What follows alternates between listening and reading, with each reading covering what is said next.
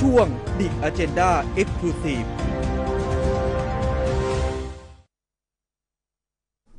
ค่ะ 14นาฬิกา21 นาทีนะคะ ช่วง The Agenda Exclusive นะคะ ก็เป็นเรื่องที่เราพูดคุยกันไว้ค่ะว่าการศึกษาการเรียนออนไลน์ของกระทรวงศึกษาธิการนะคะที่พูดคุยกันไว้ทางด้านของอรัฐมนตรีว่าการกระทรวงศึกษาธิการได้ออกมาชี้แจงแล้วนะคะว่า การเรียนออนไลน์น่ะจะใช้ในระดับมัธยมศึกษาปีที่ 4 5 และ 6 นะคะ ที่จะใช้กันก็อาจจะเป็นเรื่องที่หลายท่านหลายฝ่ายมองว่ามีความเหลื่อมล้ำในด้านการศึกษา นักเรียนหลายคนอุปกรณ์ก็ไม่มีนะคะ แล้วก็นิดาโพเองก็มี สำรวจออกมาค่ะ คุณอุ๋ยคุณผู้ฟัง ก็บอกว่านิดาโพเผย ผู้ปกครองเห็นด้วย เปิดเทอมหนึ่งมิถุนายนนี้เลยอ่าการเรียนแต่ว่าการเรียนออนไลน์ไม่ work บอกว่าอุปกรณ์ ทีวี แล้วก็โน้ตบุ๊กนะคะคะ ไม่พร้อมจริง ๆ รวมถึงบางบ้านที่มีลูกหลายคน ต้องใช้ทั้งหลายอุปกรณ์นะ ทีวีหนึ่งเครื่อง โน้ตบุ๊กหนึ่งเครื่อง รวมถึงถ้ามีโน้ตบุ๊กแท็บเล็ตแล้วต้องมีอินเทอร์เน็ตความเร็วสูงด้วยค่ะ อินเทอร์เน็ตทั่วไปไม่ได้นะจ๊ะ สะดุดแน่นอนเรียนไม่ได้เลย แน่นอนแหละค่ะนะก็ถือว่าวันนี้ได้รับเกียรติจากทางรายการของเรานะคะะรายการของเราได้รับเกียรติจากท่านของอาจารย์ ดรเชษฐาทรัพย์เย็นนะคะเลขาธิการสมาคมศาสตร์ สมาคม สังคมศาสตร์แห่งประเทศไทยนะคะ เป็นประธานสภาคณาจารย์และข้าราชการ มหาวิทยาลัย ราชภัฏธนบุรีด้วย อยู่ในสายกับเรา สวัสดีค่ะ สวัสดีค่ะ สวัสดีครับท่านพิธีกรทั้งสองครับ ค่ะ สวัสดีค่ะอาจารย์ วันนี้เราเห็นความชัดเจนของรัฐมนตรีศึกษาธิการมาพูดคุยแล้วว่า จริง ๆ แล้วเป็นม .4 ม .5 ม .6 ค่ะ อาจารย์ในการเรียนออนไลน์ เกิดความเข้าใจผิดกันทั่วประเทศ อาจารย์มองอย่างไรคะ คือผมขออนุญาตนำเสนอตรงนี้นะครับ ว่าในช่วงแรกที่มีการประกาศมาว่ายุควิกฤตโควิด เนี่ยจะมีการเรียนออนไลน์นะครับในช่วงแรกเนี่ยไม่ได้มีการระบุเลยนะครับ ว่าจะเรียนเฉพาะมปลายแต่จะเป็นการกำหนดว่าให้มีการเรียนออนไลน์มาแทนระบบปกติโดยที่มีการเลื่อนเปิดเทอมไปแล้วก็ในช่วงกลางเดือนพฤษภาที่ผ่านมาเนี่ยจะทดลองระบบก่อนนะครับแต่ว่าไม่ได้มีการระบุชัดเจน ตามหน้าสื่อหรือในสิ่งใดที่บอกว่าจะเป็นการกำหนดเฉพาะมปลายเท่านั้นนะครับด้วยเหตุนี้แหละครับ ผมคิดว่ามันเลยทำให้เกิดความสับสนนะครับแม้แต่ตัวของแวดวงของวงอุดมศึกษา ซึ่งจะเกี่ยวข้องกับทางคณะครุศาสตร์เนี่ยที่ต้องมีโอกาสไปผลิตครูขึ้นมาเนี่ยเขาก็ยังสับสนนะครับ สรุปก็คือว่าในช่วงที่ผ่านมาเนี่ยนะครับ ไม่มีใครเขาทราบหรอกว่าจะเรียนชั้นไหนจะเรียนออนไลน์ชั้นไหน แล้วทำให้พอประกาศออกมาตุ้ม ก็เลยกลายเป็นมีความเข้าใจว่าเรียนต้องเรียนทั้งหมดใช่ครับหรือหรือหรือแม้แต่ตัวของท่านรัฐมนตรีศึกษาธิการ ซึ่งท่านมีนโยบายที่ดีในช่วงโควิดเนี่ยนะท่านเองก็ยังไปลงไปพื้นที่อ่างทองนะครับ แล้วก็ท่านก็ยังไปนั่งร่วมกับเด็กประถมเลยนะครับซึ่งนี้เนี่ย ก็ปรากฏตามหน้าสื่อทุกแห่งอยู่แล้ว ก็เลยทำให้แต่ละที่จึงเข้าใจว่าจะต้องเป็นการเรียนทั้งระบบ พอเป็นการเรียนทั้งระบบ มันก็ชัดเจนว่าอย่างเครือข่ายของตัวผมเองครับ ในฐานะประธานสภาคณาจารย์แห่งประเทศไทยเนี่ยนะครับ ก็มีหลายคนที่ติดต่อมาจากทั่วประเทศว่าเด็กระดับอนุบาล ระดับเตรียม หรือระดับประถมไม่มีความพร้อม ผมยกตัวอย่างอย่างหนึ่งที่ชัดเจนมากนะครับ อย่างเช่น ในจังหวัดชายแดนภาคใต้ครับสามจังหวัดนะครับ ท่านวิธีกรทั้งสองท่านเคยทราบไหมครับว่า ในจังหวัดชายแดนภาคใต้เนี่ย บางบ้านนะครับ มีทีวีก็เป็นทีวีรุ่นเก่าหนึ่งเครื่องนะครับ มีบุตรและลูกลูกสาวลูกชายหกคน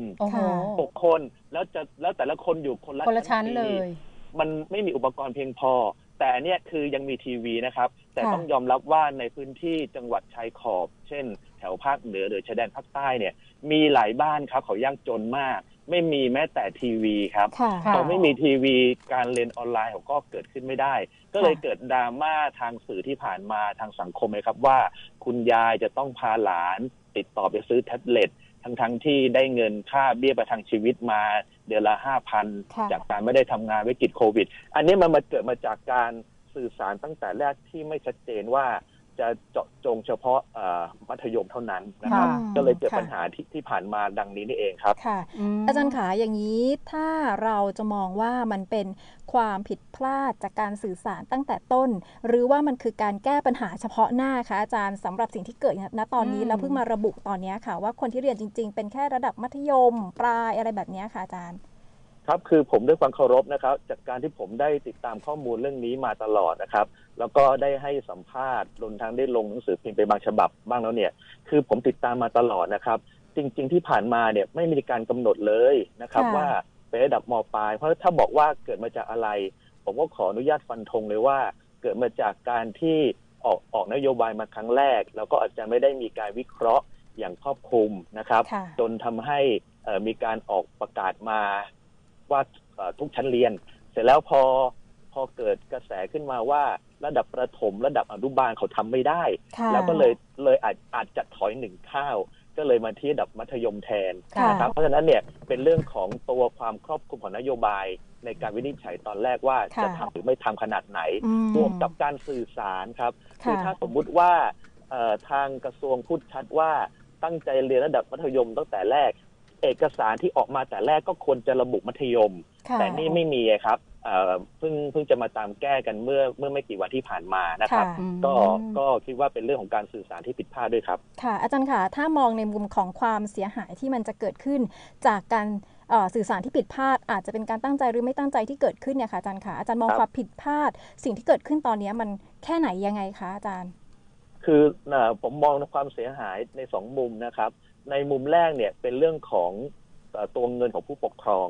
ซึ่งผู้ปกครองเนี่ยที่ผ่านมาเขาไม่รู้ ในหนึ่งสัปดาห์หรือก่อนจะเรียนออนไลน์หนึ่งสัปดาห์รวมเป็นสิบสี่วันเนี่ยค่อมหน้าค่อมหลังนะครับ จากวันที่เปิดเนี่ย เมื่อข้อมูลไม่ชัด ผู้ปกครองก็ต้องไปตามหาซื้อคอมพิวเตอร์ ผู้ปกครองก็ต้องไปหาเช่าสัญญาณ ซึ่งก็มีมูลค่าพอสมควรนะครับ หรือว่าก็ต้องดิ้นรนในการที่จะติดต่อคุณครู คุณครูเองก็ไม่รู้ คุณครูก็ต้องเสียทรัพยากรในการวิ่งมานั่งจูนให้อะไรต่างๆ นานา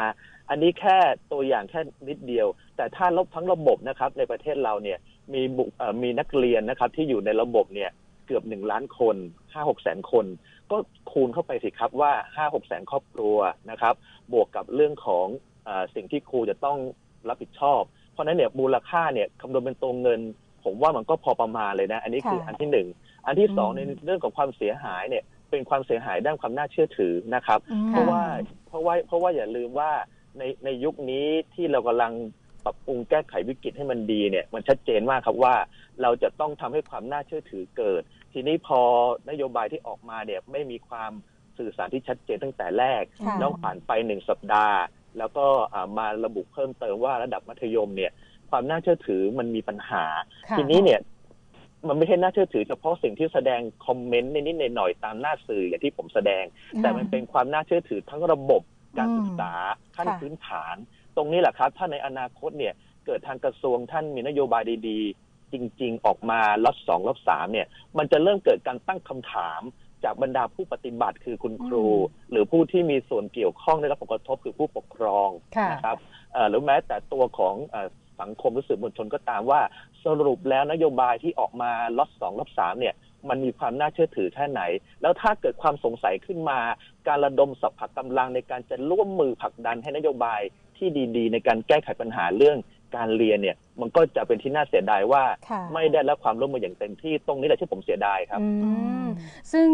เรื่องของข้อผิดพลาดเหล่านี้เนี่ยทางด้านของประธานมูลนิธิการศึกษาทางไกลผ่านดาวเทียมเองก็ได้ถแถลงข่าวไว้แล้วใช่ไหมคะอาจารย์ว่าเรื่องของระบบนั้นมันอาจจะไม่พร้อมในการที่จะใช้จริง แต่ว่ากระทรวงศึกษาธิการเองก็ยังประกาศหรือว่าใช้ในระบบนี้ไปแล้วหนึ่งสัปดาห์ใช่ค่ะพยายามผลักดัน ครับผมจากการที่ผมได้อ่านแถลงการนะครับ ซึ่งได้น่าจะแถลงกันไป ถ้าผมจำไม่จำวันที่ไม่ผิดก็สัปดาห์ที่แล้วนะครับ ซึ่งซึ่งเป็นช่วงที่แถลงเนี่ย ทางมูลที่การศึกษาทางไกลในพระบรมราชูปถัมภ์เนี่ยได้พูดถึงข้อจำกัด พูดถึงคำแนะนำที่ควรทำพูดถึงระดับระดับชั้นปีที่ควรดำเนินการหลายอย่างไว้มากแล้วครับ แล้วก็เพราะว่าเขาเขาทำเรื่องนี้มานานเลยฮะเขาถึงเขาถึงรู้ว่า ในการทำแบบนี้อะไรที่ควรทำได้ในเวลาอันสั้นหรือเวลาอันไกล แต่ว่าอย่างที่บอกครับว่าพอการสื่อสารผิดพลาด ทางตัวของกระทรวงรับไป ก็อาจจะรับไปโดยที่รีบทำจนทำให้ไม่ได้นำข้อพิจารณาของบริที่การศึกษาทางไกลมาพิจารณาเท่าที่ควร ก็เลยออกมาอย่างที่เราทราบกันในรอบที่ผ่านมาครับค่ะ แล้วอย่างนี้แนวทางที่ในการที่จะยกระดับ ให้เรียนออนไลน์ หรือแนวทางใหม่ในการเรียนของนักศึกษาหรือว่านักเรียนเองเนี่ยอาจารย์มองว่ากระทรวงศึกษาธิการควรจะไปในแนวทางไหนอะคะหลังโควิดเนี่ยค่ะคือตอนนี้นะครับว่าวิกฤตโควิดเนี่ยจากการที่ผมดูตัวเลขมาตลอดเนี่ยมันจะสวิงอยู่ที่ไม่เกิน0ูนย์ถึงห้าคนต่อวันนะครับ แล้วก็จากปริมาณการตรวจเนี่ยหลายแสนคนแล้วนั่นในความคิดของผมเนี่ยในเชิงสถิติเนี่ยตรวจหลายแสน แต่ยังพบอยู่แค่ศูนย์ถึงห้าคนในในแต่ละวันต่างกันเนี่ย ผมคิดว่าเราคุมอยู่แล้วเราคุมได้แล้วตอนนี้นะครับทีเนี้ยวิธีการเนี่ยผมคิดว่าระดับเด็กต้องแบ่งเป็นสองกลุ่มสำหรับเด็กที่ยังเรียนประถมกับมัธยมนะ มัธยมเองนะครับ ซึ่งค่อนข้างเป็นผู้ใหญ่หน่อย อันเนี้ยเราอาจจะลดความแออัดลง โดยการที่อาจจะจัดให้มีการมาพบปะกกันที่โรงเรียนวันเว้นวันก็ได้ โดยสลับชั้นปี เพื่อลดความแออัด แต่ไอ้วันที่ไม่ได้มาก็ใช้ระบบเรียนทางไกลหรือเรียนออนไลน์ได้ อันนี้ทดแทนกันได้ เพราะว่าเด็กเขาโตพอสมควรที่จะมีความรับผิดชอบระดับหนึ่งนะครับ แต่ว่าในกลุ่มที่สองครับ คือกลุ่มตั้งแต่ประถมลงมา เนี่ย ผมคิดว่าการเรียนทางไกลเนี่ย ไม่สะดวกจริง ๆ ไม่ว่าต่อตัวเด็กเองก็ตาม เพราะว่าเราต้องยอมรับว่าเด็กแนวโน้มปัจจุบันเนี่ยสมาธิเขาไม่ค่อยสูง ที่จะตั้งอยู่หน้าจอนานๆ วิถีของเด็กคือต้องเป็นวิถีของการ การของการเคลื่อนไหว เพราะฉะนั้นเนี่ยโรงเรียนจะเป็นคำตอบ เพราะนั้นเด็กตั้งแต่หลังป .6 ลงมานะครับผมยังสนับสนุนให้กลับมาที่โรงเรียน แต่เป็นจัดระบบอย่างที่ผมเรียนไปแล้วว่า ถ้าโรงเรียนใดนะครับเป็นโรงเรียนที่มีตั้งแต่ประถมถึงมัธยม มัธยมใช้วิธีออนไลน์ผสมกับสลับวันเรียน ความแออัดในโรงเรียนก็ลดลง ห้องก็จะมากขึ้น แล้วใช้วิธีแบ่งห้องให้หนึ่งห้องนั้นไม่เกิน 20-30 คน 20 คนก็พอ แล้วก็สามารถใช้การเรียนการสอน ทั้งเรื่องของการสรุป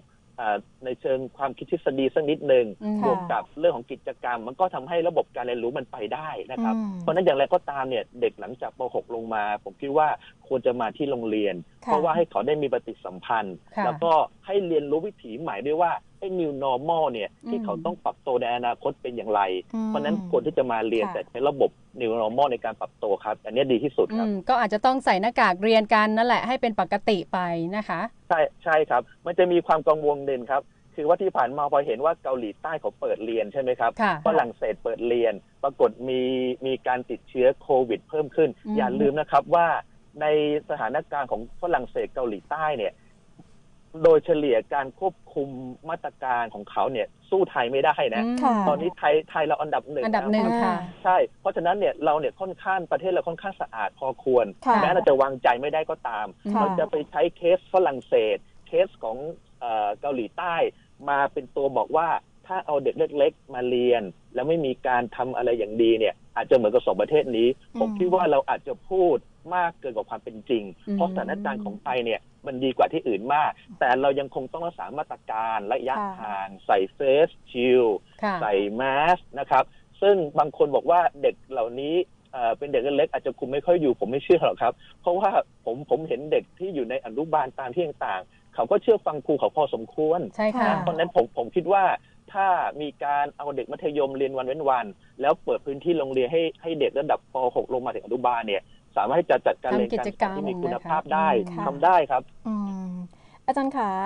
อีกหนึ่งเรื่องค่ะ คือมันมีกระแสข่าวออกมาว่าอาจจะมีการเปิดเรียนให้กับกลุ่มที่เป็นโรงเรียนประจำก่อนแบบนี้ค่ะ อาจารย์ขามันจะมีผลกระทบอะไรไหมคะ หรือว่าจริง ๆ แล้วมันเป็นเรื่องที่ดีไหมคะสำหรับโรงเรียนประจำอะค่ะ คือโรงเรียนประจำเนี่ย มันก็จะเป็นการเปิดเฉพาะกลุ่มเดียวที่มันไม่ได้เปิดแบบทั่วไปนะ เพราะนั้นเนี่ยถ้าถามผมว่า จะทดลองเปิดในกลุ่มที่เป็นประจำก่อน ผมไม่ขัด เพราะเนื่องจากว่ามันเป็นเสมือนการเป็นไพลอตโปรเจกต์อะครับ เป็นโครงการนำร่อง เพราะการเปิดโรงเรียนในระดับที่ประจำก่อน มันสามารถควบคุมได้เนื่องจากมันเปิดไม่กี่โรงเรียน ไม่กี่ร้อยโรงเรียนนะครับ เพราะนั้นเนี่ยมันสามารถมันสามารถใช้ระบบที่มาตรการป้องกันโควิดเนี่ยมาทดลองใช้ก่อนได้จริงในในช่วงสองสัปดาห์ก่อนจะเปิดอย่างเป็น เป็นทางการคือหนึ่งกรกฎาผมเห็นด้วยนะ มีการทดลองก่อน แต่ที่ผ่านมาเป็นอย่างนี้นะครับไอ้ตอนที่ประกาศปุ้มให้เรียนออนไลน์เนี่ย มันไม่มีการทดลองครับ มันเป็นการประกาศปุ้มแล้วทำทำเลยประเทศ ซึ่งอันนี้แหละถึงเกิดความโกลาหลโอลหมานะครับ แต่ถ้ามีการทำแบบ pilot project เอาสักกลุ่มหนึ่งมาทดลองเปิดออยู่ประจำแล้วก็จัดระบบศึกษาอย่างนั้นอย่างนี้ อันนี้ผมยังเห็นด้วยมากกว่า เพราะมันสามารถที่จะลองผิดลองถูกได้ แล้วก็ยังอยู่ในมาตรการที่ควบคุมคนได้ครับ ค่ะ ซึ่งก็น่าจะใช้กับหลาย ๆ โครงการนโยบายที่จะออกมาหลังจากนี้ด้วยใช่ไหมคะ อาจารย์ในการที่จะต้องทดลองก่อนที่จะเอาใช้วงกว้างรวมทั้งประเทศทีเดียว ผมผมผมยืนยันนะครับว่านโยบายใดที่กระทบต่อสังคมวงกว้าง ไม่ควรที่จะเอามาใช้ทันที เพราะมันเป็นของใหม่ เราต้องเข้าใจว่าเป็นของใหม่ท่านวิทยกรทั้งสองครับขนาดผมสอนอยู่ที่มหาวิทยาลัย ในระดับมหาวิทยาลัยเอง การเรียนออนไลน์ยังมีอุปสรรคเลยครับทั้งที่จริง ๆ เด็กอายุเกิน 18 แล้วครูบาอาจารย์ก็พอสมควรแล้วแต่เอาเข้าจริงมีปัญหาครับเพราะฉะนั้นเองเนี่ยผมถึงยืนยันว่านโยบายหลังจากนี้ไม่ว่าอะไรก็ตาม มันจะเป็นลักษณะ new normal หมด ควรจะมี pilot project หรือโปรเจกต์นำร่องก่อนแล้วค่อยมาทดลองอถูกผิด แล้วก็มาปรับปรุงให้ดีขึ้น แล้วค่อยประกาศตุ้มเป็นนโยบายทำกันทั้งประเทศแบบแบบแบบแบบทุกพื้นที่ทีหลังครับ ก็คือเราสองคนก็เห็นด้วยกับอาจารย์นะคะ ไม่น่าจะมีใครว่านะคะ ถ้าเกิดจะมีการทดลองก่อนแล้วทำให้มันดีดีกว่าประกาศตุ้มไปเลยแบบนี้ใช่ไหมคะอาจารย์ใช่ครับค่ะรวมถึงรวมถึงค่ะ ขออนุญาตอีกนิดนึงนะครับได้ค่ะผมเรียนมาทางด้านนโยบายสาธารณะด้วยเนี่ย คือตามหลักนโยบายสาธารณะก็เป็นแบบนี้นะครับท่านพิธีกรคือจะต้องมีการทดลองก่อน จนสามารถที่ทำให้มั่นใจว่ามันใช้ได้จริง แล้วค่อยมาทำกับคนทั่วไปทั้งหมดทั้งประเทศ เพื่อให้เกิดผลกระทบในเชิงลบน้อยที่สุดครับ ค่ะ รวมถึงการประชาสัมพันธ์สร้างการรับรู้ให้ประชาชนได้ทราบแบบชัดๆก่อนด้วยใช่ไหมคะ เพื่อที่จะ ป้องกันความเข้าใจผิดคลาดเคลื่อนอย่างที่เกิดขึ้นแล้วเนี่ยค่ะ อันนี้สำคัญที่สุดเลยครับ เมื่อเมื่อนโยบายสาธารณะทดลองเสร็จปุ๊บนะ ก็ต้องมีการทำคู่มือทำเตรียมแผนการประชาสัมพันธ์ว่าจะพูดอะไรก่อนอะไรหลัง ไม่ใช่พูดทีละขย่อน แล้วเสร็จแล้วพอเกิดปัญหาแล้วก็มาพูดมาแก้อีกทีไม่ได้ครับคือมันต้องวางไปเลยว่า พูดครั้งหนึ่ง จะเกิดปัญหาคำถามอะไรแล้วก็จากคำถามสองเป็นสเต็ปสเต็ปไปจนครบกระบวนการสิ้นสงสัย ซึ่งอันนี้ทำได้นะครับ ถ้าเกิดเราวางแผนกันดีๆครับค่ะ ได้ค่ะ ครบถ้วนสมบูรณ์ค่ะ ขอบพระคุณมากค่ะ อาจารย์ค่ะค่ะ ขอบพระคุณค่ะ สวัสดีค่ะ ดรเชษฐาทรัพย์เย็นนะคะ เลขาธิการสมาคมสังคมศาสตร์แห่งประเทศไทย ท่านเป็นประธานสภาคณาจารย์และข้าราชการ มหาวิทยาลัยราชภัฏธนบุรีด้วย ค่ะ